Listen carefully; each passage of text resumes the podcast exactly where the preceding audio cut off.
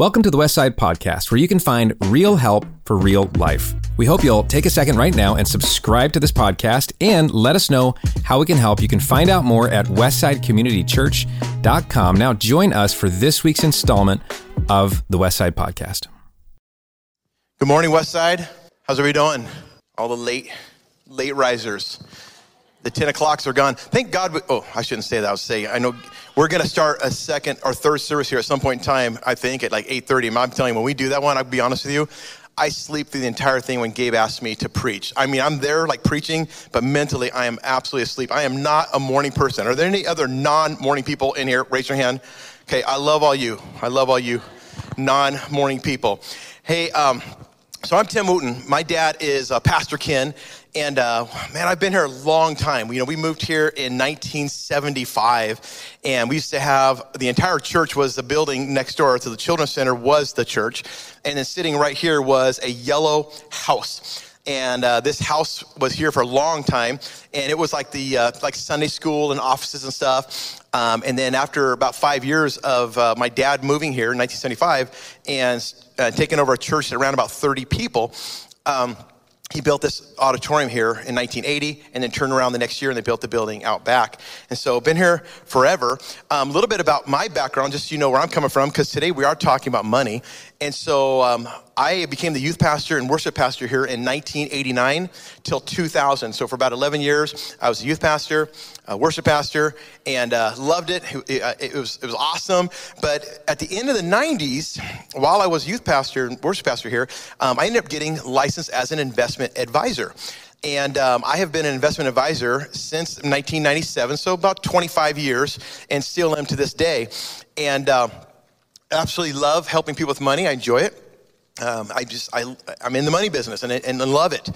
And uh, some of you, when I say money, may not love it. You may be thinking like, ugh, I wish I had more of it, or I wish I didn't have so much debt, or I wish I didn't have this or that. We're going to talk about some things I think that can help all of you today when it comes to uh, money. And uh, I, I will say that, you know, in 2014, uh, Gabe called me up. I've told this story before, but Gabe called me up and asked me if I would come and if I would uh, teach the youth that Sunday. And that, of course, turned into a second Sunday and a third Sunday and a fourth Sunday and a fifth Sunday. Next thing you know, Gabe's like, Can you just be the youth pastor? And so here I am now. What is it? Is that like, it's like eight years ago, right? Yeah, 2014. So eight years ago, um, Gabe asked me if I would just teach the students on a Sunday. And now here I am eight years later. So I'm kind of in the best of both worlds. I get to work with students and help them uh, make wise choices and, and, and better decisions. And I get to help people make better decisions and better choices with their money. So I get to live in both worlds and absolutely love it. Now, I tell you that so you first of all know I've been here a long time, and I want you to know that I love everybody at Westside, and I want the best for you. Two, I tell you about the money part because I'm talking about some things that are going to sometimes today going to sound a little bit like I'm giving you like a financial seminar and not a message because it's going to be like a mix. Like half the time it's going to sound like I'm preaching. The other half is going to sound like I'm giving you a financial seminar, but that's the financial advisor me coming out. That makes sense? And so, but you're going to learn something. So here's what I want you to do. I want you to make sure you take out your notes and a pen because you're going to need to take some notes because not everything is in your notes. You're going to want to take notes.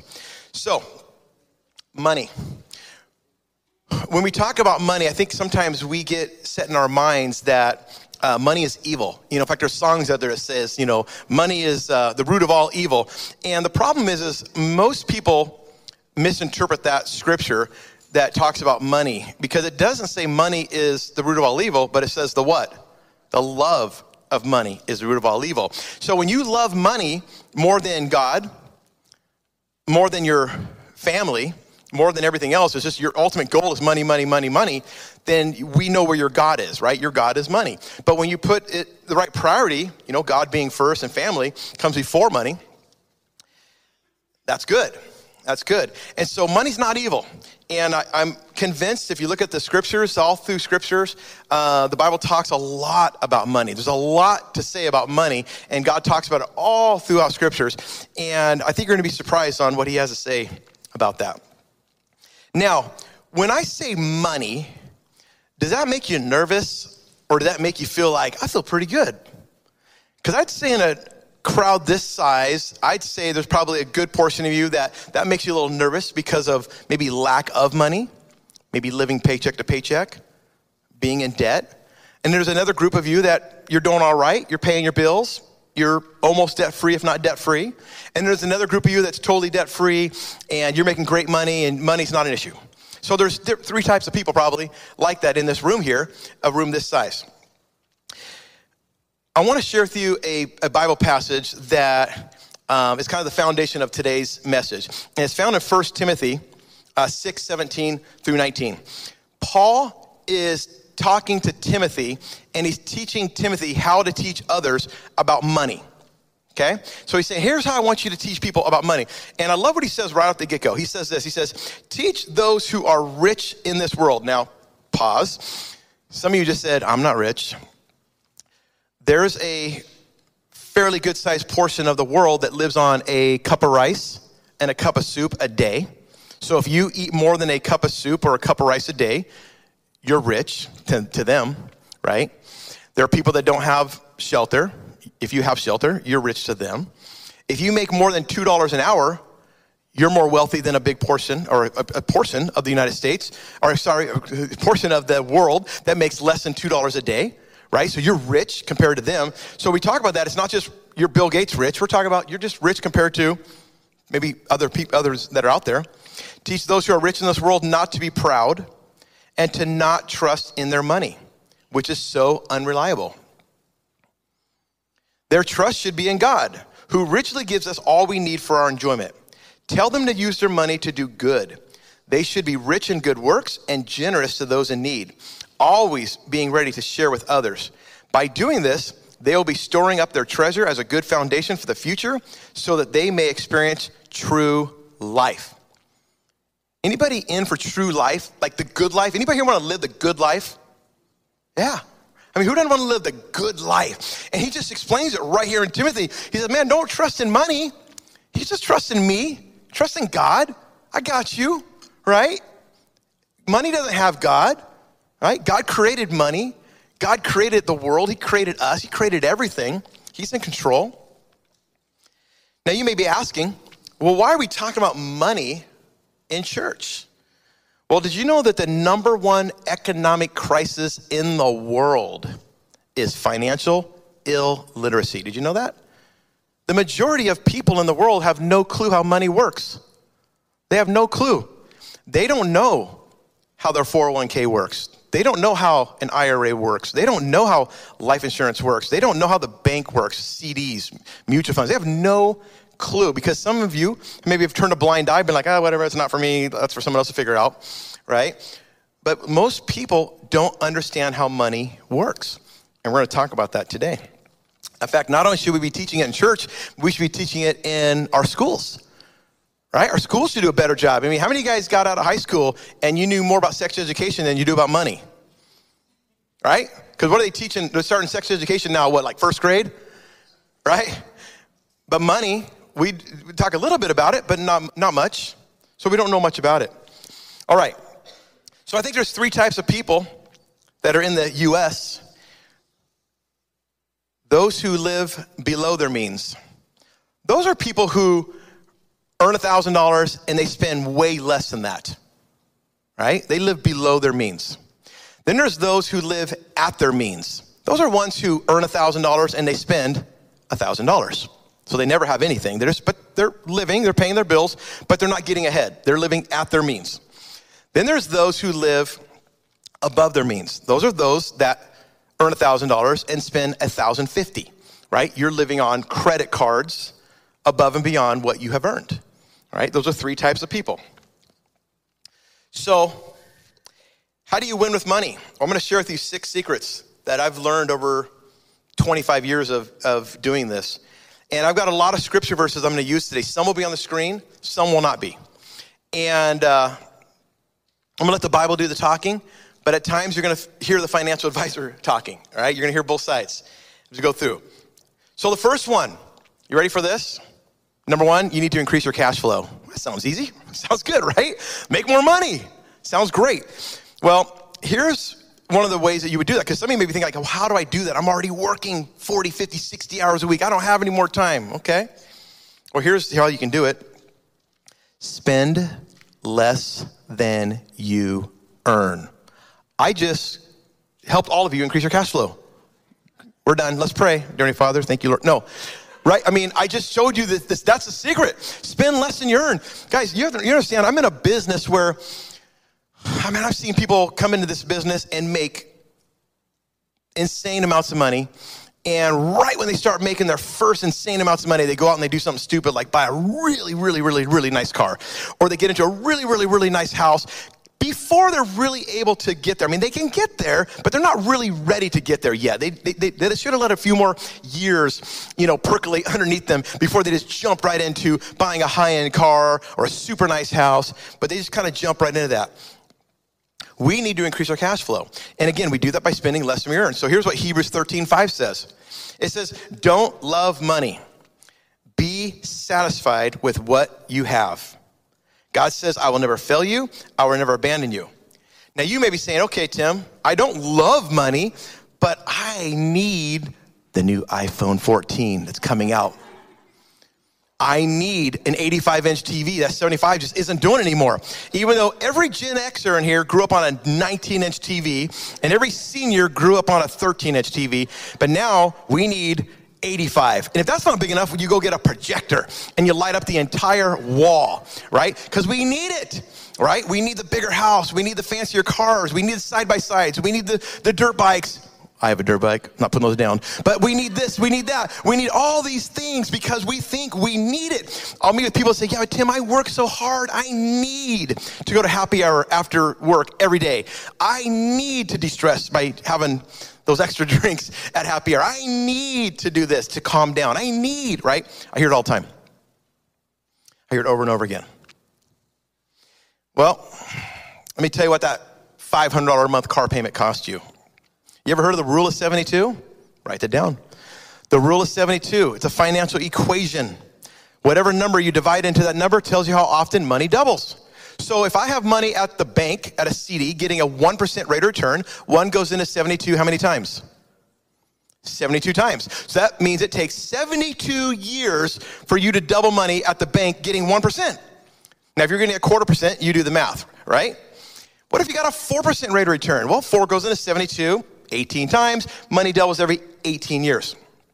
If I'm getting a 10% rate, rate return, my money doubles every 7.2 years. That makes sense what I'm saying?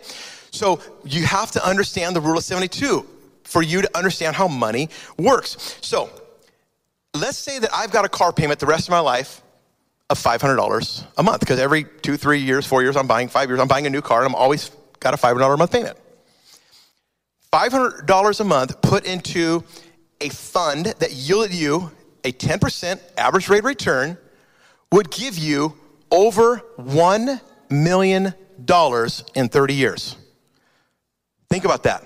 That car, those toys, all those things that we think we need are costing us a ton of money down the road because we think we've convinced ourselves that we need it. Now you may say, well, I don't have 30 years to save 500 bucks a month. Well, what if you had 20? You'd have almost $400,000 at $500 a month. What if you only had 10 years? You'd have over $100,000. That makes sense? Think about that. Next time you go and buy more, more, more, think about what that is costing you in the long run. When a client comes to me and goes, Tim, I'm thinking about emptying out my 401k and I'm going to go do something different with it. And I'm like, okay, but understand that 100 grand you just took out of your 401k is going to cost you a whole heck of a lot more because if you left it alone, eventually 100,000 becomes how much? 200,000. And eventually 200 becomes 400,000 and 400,000 becomes 800,000 based on the rule of 72, compound interest. Put time on your side, start saving right now. So you got to spend less than you earn. Number two, earn more money. You say, well, I can't. I can't do anymore. Yeah, you can. You can do overtime, maybe. You can do Uber Eats. You can drive Uber. You can join a business and sell vitamins to your friends. I don't care what you do, but do something to make more money. You need to bring in more income if you're living paycheck to paycheck and you don't have enough. Now, if you're already the guy that lives below their means and you are doing great, maybe you don't have to take that second job on. But if you're financially struggling, you've got to earn more money. Easier said than done, I know, but you got to earn more money. Proverbs 10, verse 4 through 5 says this. Oh, by the way, don't hold me accountable to this word. It's in the Bible, not me. It says, lazy people are soon poor. Wow. Swallow that one. Hard workers get rich. A wise youth harvests in the summer, but one who sleeps during harvest is a disgrace. That's what God's word says. Don't be lazy, right? Don't be lazy. The world's full of them, by the way, full of lazy people. We got to earn more money. By the way, I'm not saying you're lazy just because you're living paycheck to paycheck. What I'm saying is do something about it. Okay? My business follows the stock market. When things are doing good, I'm doing good. When things are doing bad, I'm not doing as good, right? My business follows, right? I'm ebb and flow. If you're in real estate or mortgages or any kind of sales, you understand. We follow the economy, right? Good and bad. So, increase your cash flow, you got to spend less, then you earn, earn more. Number two, you got to get out of debt. Anybody here love being in debt? Raise your hand if you just, you just love it. It's just like the coolest thing ever. Yeah, Cody, and you do? Yeah, good. Ollie, good. We, I mean, it's just awesome, right? To every month go, what? I gotta pay that Costco bill again? Oh, Visa, MasterCard? Oh my goodness, it's overwhelming, right? I thought I had more money. You gotta get out of debt. Proverbs 22 7 says, just as the rich rule the poor, so the borrower is servant to the lender. We're servant to the lender. We're working for Chase. We're working for the bank. We're working for Visa. They're our boss because we owe them money, right? We need to get out of debt. Proverbs 22, verse 26 to 27 says, Don't agree to guarantee another person's debt or put up security for someone else. If you can't pay it, even your bed will be snatched from under you. Bible says, don't co-sign for people. Anybody here ever been burned by co-signing for somebody? Yeah, yeah, a bunch. I have. I didn't co-sign for but kind of, sort of. You know what I'm saying? That's a bad move. Bible says don't do it. When your kids come to you says, I gotta have this. Mm-mm. They need to figure it out. My dad never co-signed on anything for me. I had to figure it out. I had to make my way, right? I didn't have people handing it to me. Free, free, free. America, free, free, free, right? Got to get out of debt. Don't agree to co-sign for somebody. Here's something crazy. Did you know if you max out your credit card and pay the minimum, do you know how many years it takes to pay it off? Over 30. Remember that rule of 72? If you're paying, if you have a 10% interest on your credit card or 15 or 20, your interest is piling up at that rate of rule of 72 that I just said a little bit ago. Imagine if you have a 20% interest rate, 20 goes on 72, you do the math, right? Your interest is piling, piling, piling. That's why banks love it. When you go in to buy stuff, they want you to finance it, right? Because they make more money. That makes sense. Remember the good old days? If I give you cash, what kind of deal we got? and now they're like, I don't know, we don't want your cash. We want you to finance it through our finance pipe because there's more money there, and that's okay. That's the business that they're in. That's the business that they're in. But we have to understand if you pay the minimum, by the way, if your credit card um, is a 20% interest rate, it takes 45 years to pay it off if you pay the minimum. So if you're paying the minimum because you're feeling, hey, cool, I'm paying, I'm paying the 20 bucks a month, you're never going to pay that off in your lifetime, most likely. It takes forever. By the way, here's what I think is funny about debt. Could you imagine going on just a splurge, like just having just such a great time in your 20s or 30s, and then imagine fast forward 20 years from now, and you're like, honey, do you remember what all did we buy on that credit card that's $20,000? I forgot. What, what did we do? Because you don't even remember. Because it was 20 years ago and you're still paying on that debt. So here's an idea do a debt roll up. A debt roll up can get you out of debt. Now, some people say, I'm gonna pay off the one with the biggest interest rate first. The challenge with that is a lot of times that's the one with the biggest balance. So you feel like I'm never getting ahead, I'm never winning, I can't seem to catch up. So what do you do? Let's say you have four credit cards, and let's say the minimum, for sake of argument, we're gonna say the minimum of all four credit cards is $10. So I'm gonna pay $110 on card number one, which is my one with the smallest balance until I get it paid off. Once I get that card paid off, I'm gonna go after card number two I'm going to continue paying that $100 plus the 10 I was doing, so 110 plus that other minimum, so 120, I'm going to pay toward that next credit card. Now, by the way, if you follow this, most of the time you'll be out of debt in like seven, eight years if you do that. But you have to pay more than what the minimum is if you want to ever be out of debt. And the cool thing is when you get to like card number four, a lot of times you end up paying three or four hundred dollars because you figured out like this is cool, this is fun. I'm watching it go away, and you're paying much more to get rid of that fourth and last credit card. And man, once you pay that thing off, man, it feels good. If you've ever been in debt and you've paid it off, it feels refreshing. It feels rejuvenating. It's like this is awesome. Like I don't owe the man anymore. It feels great. But that gives you a little win when you pay off the smallest one first, and then the next one, the next one, and the next one. Oh, by the way, don't make this mistake. I've heard this a million times. Hey, Tim, guess what? I just paid off my credit card. I now have $200 extra to spend on whatever I want. But I'm like, that's cool, but how are you doing with the next credit card? Oh, well, I'll, I'll get to that one. I, no, no, don't stop. Keep paying that amount toward the next card. If you've got them all paid off, start with another one I'm going to tell you here in just a second here. But start saving it, start putting it aside so you don't fall back into debt. Not, by the way, if you don't have anything to fall back on, that's how you fall back on debt. And I'll talk about that in one moment.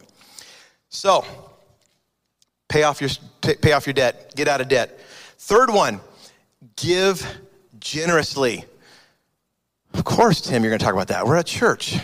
Well, when I do financial seminars that I do often, I give this exact point right here. And I say, you go to a church, support your church. If you don't, if you're not religious, give somebody, give to Red Cross, give to this, give, give to something, give. Because the happiest people are people who give, not stingy people. Stingy people, generally speaking, are not happy because it's me, mine, mine, mine, mine, mine, all mine, all mine, all mine. I'm stingy, keep it to myself. And we're not the happiest people when we're like that. People that give are happy. The Bible says a lot, by the way, to say about money. In fact, um, I'll get to the verse here in a moment here. I got a few before we get to the one that'll be on the screen. But Proverbs 11 24 says, Give freely and become more wealthy. Let me say that again. Give freely and become more wealthy. Be stingy and lose everything. That's pretty basic right there. Pretty, that's simple, right? Proverbs 3, 9, and 10 says, honor the Lord with your wealth and with the best part of your everything you, with the best part of everything you produce. Then he will fill your barns with grain and your vats will overflow with good wine. And then Malachi 3:10 says, Bring all the tithes, tithes is a 10% of your income, 10%. Bring all your tithes into the storehouse so there will be enough food in my temple. If you do, says the Lord of heaven's armies, I will open the windows of heaven for you. I will pour out a blessing so great you won't have room enough to receive it. I will pour out a blessing that you won't receive it. He says, Try it. And he says, Put me to the test. So he says, You give, and I will give you crazy amounts of blessings that you can't even handle. You won't be able to handle it. Now, little side note here. Because I know there's people right now that are going, Tim, you just don't understand my situation. I don't have money. I can't give. I can't tithe. You make me feel guilty. Now, that's not what I'm trying to, to do here because God doesn't need your money. Okay? Now, churches do need it because we do a lot in this community. We feed hundreds of people every weekend. We support missionaries around the world. We start churches around the world. We help our local schools with finances and things that they need. We are helping this community more than you can imagine with your donations. That's how we do it. But here's what I want to this may be like a news flash to some of you that may not know, and, then, and I'm going to help you understand. Churches are not government subsidized. Did you know that? Government doesn't send us $20,000 a month say, keep on winning people to Jesus. No, doesn't do that. In fact, did you know that Portland General Electric and the gas company and the water company and the garbage company, none of them send us a letter each month saying, you guys keep winning people to Jesus, baptizing people, and helping your community. Electricity's on us this month. No, they send us a gigantic bill. Imagine what your, your Portland General Electric is at home right now. Imagine your bill. Okay, and let's say you're living a 1,500 square foot, 2,000 square foot house. Well, this building is 10,000 square feet. That building is 10,000 square, oh, about 11,000 square feet. There's another five, 6,000 square feet. Imagine what electricity costs for this, right? Gas, water, right? So the only way these things are paid for is by who? Us that call West Side their home. But here's, here's a scary little stat. The majority of churches in America, the finances are on the backs of a very small few that understand tithing. It's on their backs. If everybody in Westside just gave their 10%, their tithe, we would be doing crazy ministry that you could only imagine being a part of, that we'd be able to do if not only it happened at Westside, but just churches across America. It would be insane what we would be able to do, the people we'd be able to help, if everybody gave their part. But here's the thing I know there's some of you saying, Tim, I cannot afford to tithe. Great. Well, I've got a, I got a verse for you. Check out the screen Luke 638. This is literally right out of Jesus' mouth himself. Jesus Christ himself said this. He said, Give and you will receive. Now remember, Jesus is perfect. He never lied. He never did anything wrong. He said, Give and you will receive. He's, and I love this. Listen, your gift will return to you in full, pressed down, shaken together to make room for more, running over and poured back into your lap. Now, listen, last part. The amount you give will determine the amount you get back. Here's a dollar. I'll give you back a dollar and a little bit more, right? Here's a small tithe, maybe a kind of what I think is a tithe, maybe 2%, 5%, whatever. That's great. God says, I'll give that back to you and then some. You get what I'm saying? God is going to give back to us what we've given. Now, by the way, it's not tit for tat where basically you put a tithe in on Sunday and then Monday you go to your, your, your mailbox, you're like, whoa, thank you, God. That was awesome. Thanks for the check. It doesn't work like that. But I'll tell you what happens. Your furnace lasts longer. Your cars last longer. Your brakes last longer. Your transmission lasts longer. I'm telling you, I know this for a fact. I, have seen, I've seen neighbors over the years replacing things. I'm going, man, our houses are 15 years old. I live in Sherwood. I'm like, these houses are 15 years old. Like, how are you already replacing all these things? And these things just keep lasting us. I don't I can't explain it. I don't understand it, but things last longer. That promotion that you want to get to make more money, to earn more, it happens, right? That tax return, whatever, things happen. God promises it. He says, Look it, give to me this right there. And he goes, But uh, when I give it back to you, I'm gonna press it down. I'm gonna shake it around a little bit. Like if there's sand in here, I'm gonna shove it down some more and I'm gonna put some more in there and I'm gonna overflow giving back to you where it'll be literally overflowing out of this cup. You won't even be able to handle it. Now, that is a promise from Jesus Christ himself. So when I say I can't afford to tithe, I say you can't afford not to tithe because you're missing out. I, I mean, I almost feel guilty with the blessings my family has. I mean, I look at my father, my dad, Pastor Ken. I mean, dude, this guy has got Social Security and a very, very small amount of check that he gets for being a pastor. I mean, it's not much because he's retired. It's not, it's not much of anything. But Mike, you would never know that when you see my dad because whatever he has just goes so far because he gives to tithe. He gives to church. He gives to missions. He gives more than probably percentage wise, he gives probably pretty much more than anybody that I know because he's a big believer in giving. And God just keeps blessing him, blessing him with his health. I mean, he's going to be 80 years old in like two weeks. I mean, he just keeps getting blessed beyond blessings. Give generously. Listen, you cannot outgive God. You just can't. And by the way, I had multiple people after last service that came up to me and said, Tim, I started tithing like a year ago or six months ago, and I'm telling you, I got this happened, this happened, that happened, this happened. They, all these little things they listed off happened after they started committing to giving to God. Truth. All right. Number four, you got to build an emergency fund. You got to build an emergency fund. So you've learned to, you know, incre- you know, make more money, how to, you know, live within your means, live below your means, right? You're getting out of debt. You're learning to give. Now you're building an emergency fund. Now, here's a little secret. Ready? Your credit card is not an emergency fund. Now I'll sit down with the family and I'll say, "So, what do you got for emergency fund?" As I'm going through and gathering the data, I want to find out what I want to find out their financial situation. I need to know what's going on. And I say, "What do you got for emergency fund?" And they go, "Oh, we got these two credit cards. Yeah, they're in the freezer. We keep them locked up, but when we need them, we're going to unfreeze them and then we're going to use those." And I say, "That is not your emergency fund. That is how you get in debt, which is number two. Don't do that. Don't get into debt. Bad thing. So, oh, by the way, remember that 30 year thing? You put the money on the, de- on the credit cards and you pay the minimum. Remember? You're going to take you forever to pay it off. So, how much do you need? How much emergency fund should you need? three to six months living expenses. So whatever you can live on, I'm not saying like your fantasy of like, oh, I want 10,000 a month or 50,000. No, realistically, what do you need to pay your mortgage, pay your rent, pay all your bills? What do you need to be able to just get by for a, a period of time?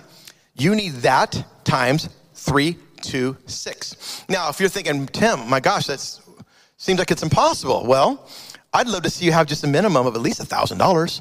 Because you know that there's a very large population in America, a very large, it's like almost half, that says if they lost their job tomorrow, would not have enough money to pay their bills next month.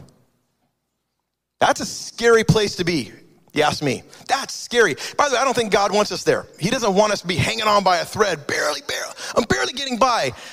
Not when He promises what He promised in Malachi and what He promised in what we just read in Luke out of Jesus' mouth, right? Three to six months living expenses. Now, it's gonna take some time to build that, yeah. But once you get there, guys, think about this. You got enough money coming in to live within your means, a little below. You're debt free. You got money in the bank. Now, how do you feel? Do you feel better? Does anybody like waking up in cold sweats because of money? Stressing out, getting headaches, freaking out on a daily basis because the bills keep piling up? Does anybody like that? Nobody does. So,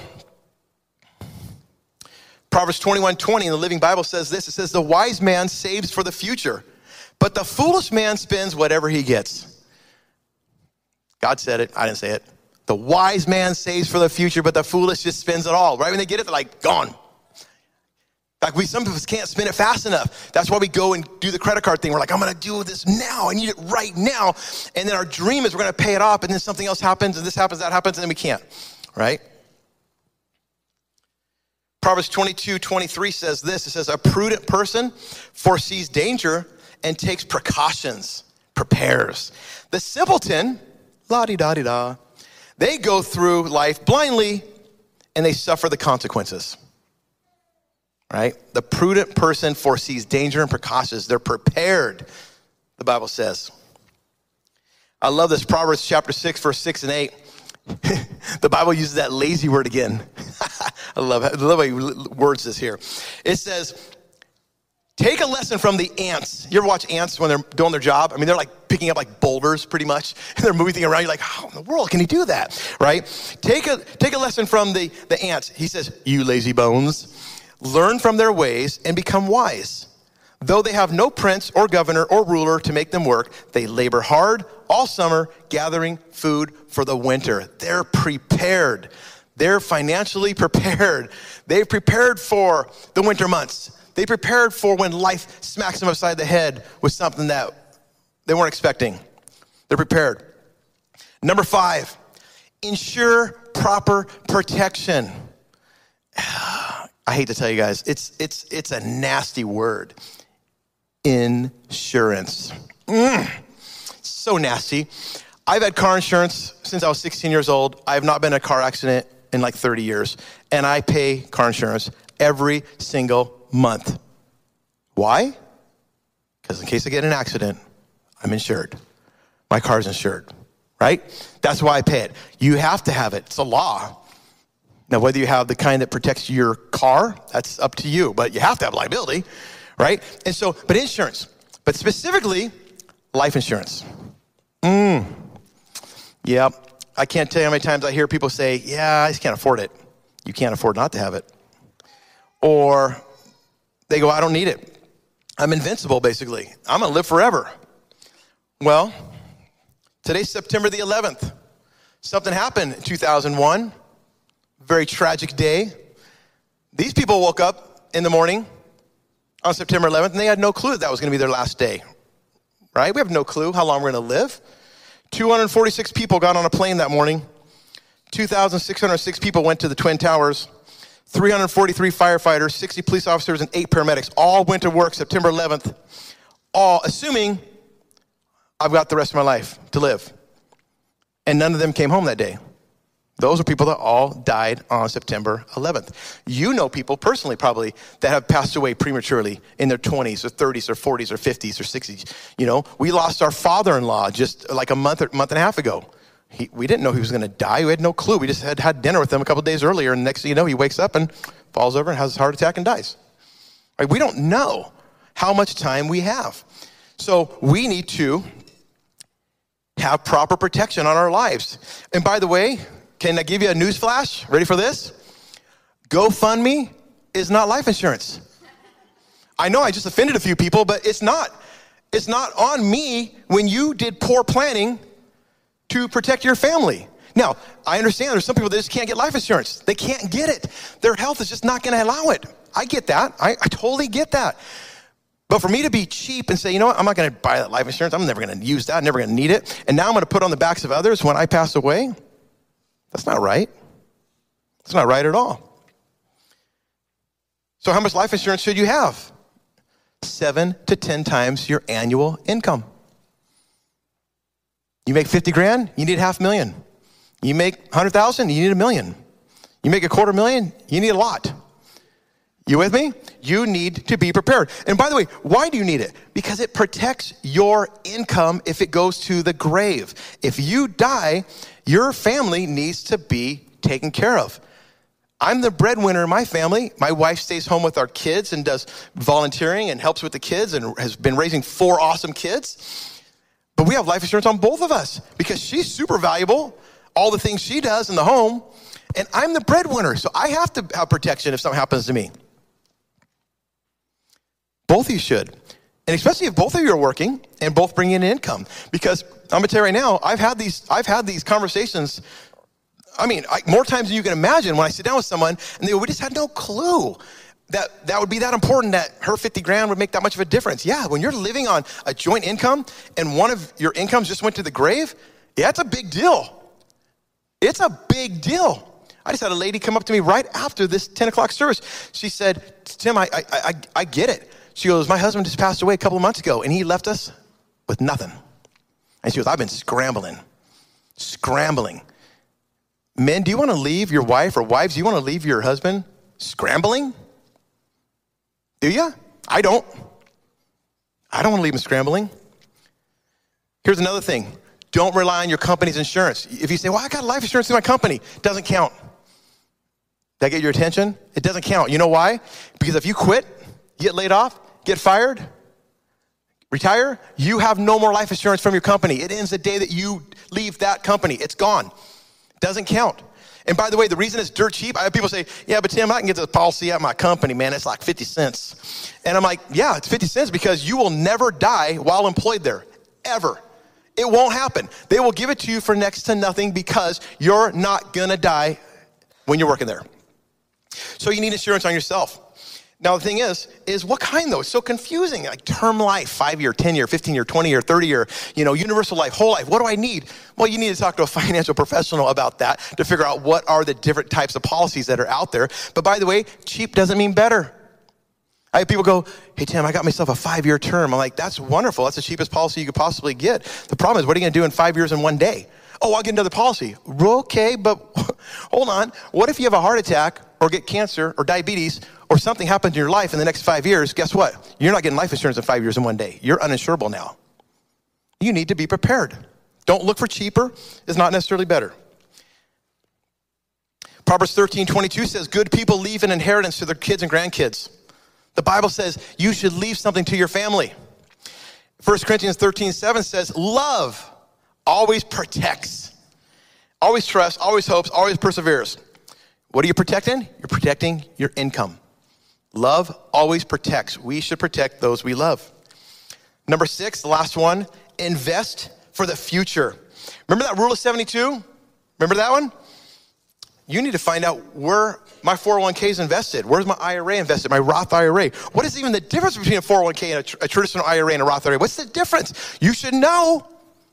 You should know the difference. By the way, the difference between a 4% rate of return over 30 years and a 10% is $700,000. So imagine you're like, I'm gonna play it safe. That's cool. But that playing it safe sometimes is gonna cost you down the road.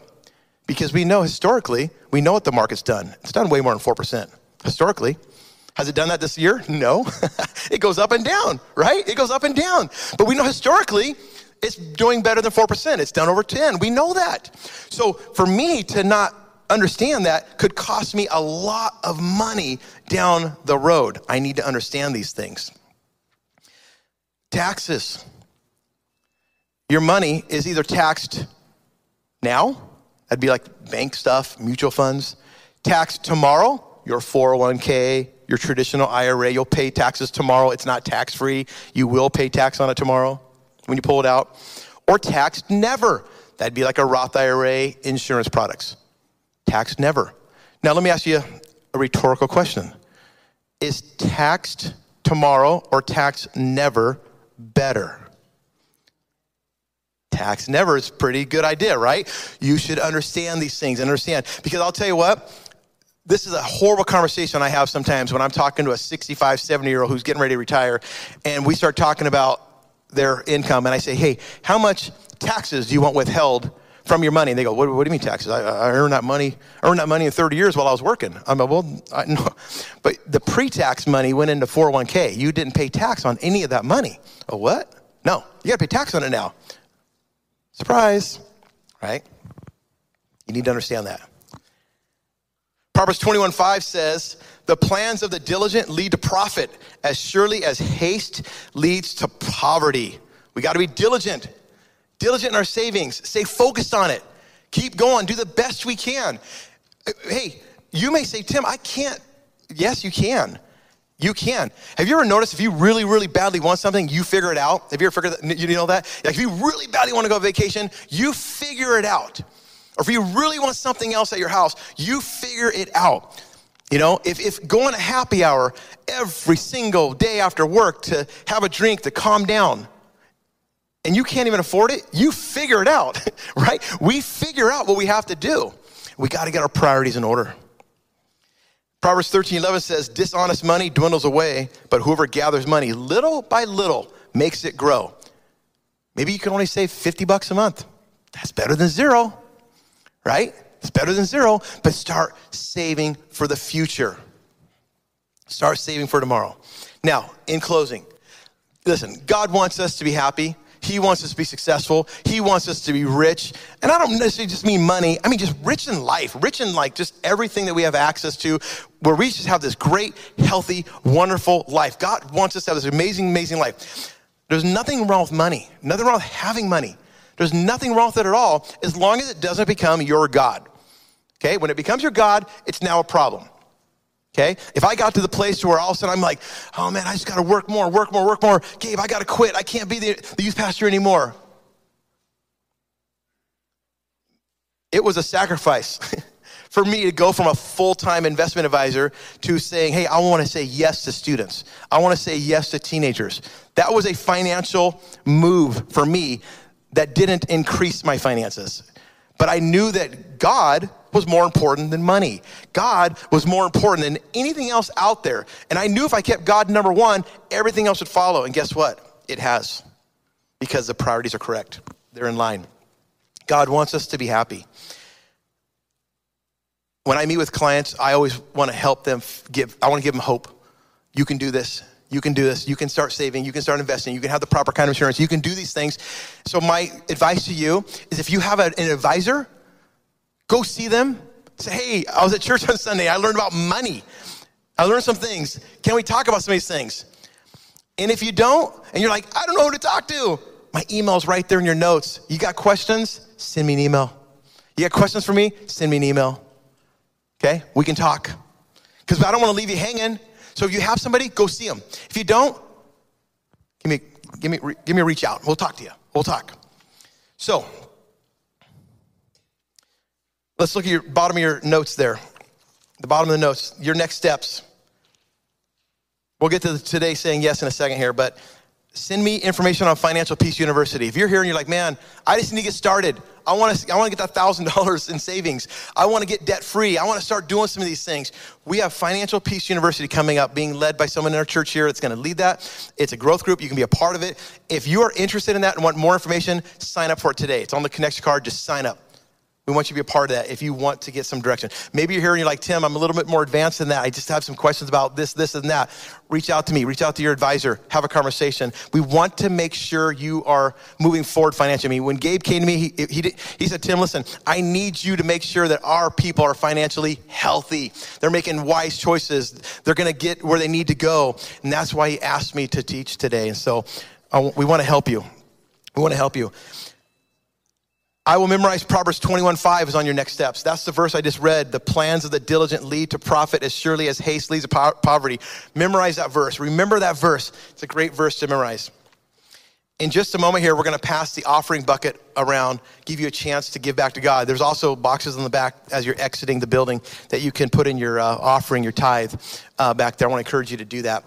But before we do, I'd like you to bow your heads and close your eyes. Everybody just bow your heads and close your eyes. And I know this hasn't been a message on salvation, but I want you to know that your very, very first step, if you want to be in God's plan, if you want to be in God's, you know, family, the first step is you need to accept Christ into your life, become a Christian. That's, that's step number one. And so, in order for you to enjoy all this awesome life that I've been talking about today, the, how God wants us to, He wants to bless us, He wants us to be rich and, and satisfying in life, Christianity is number one.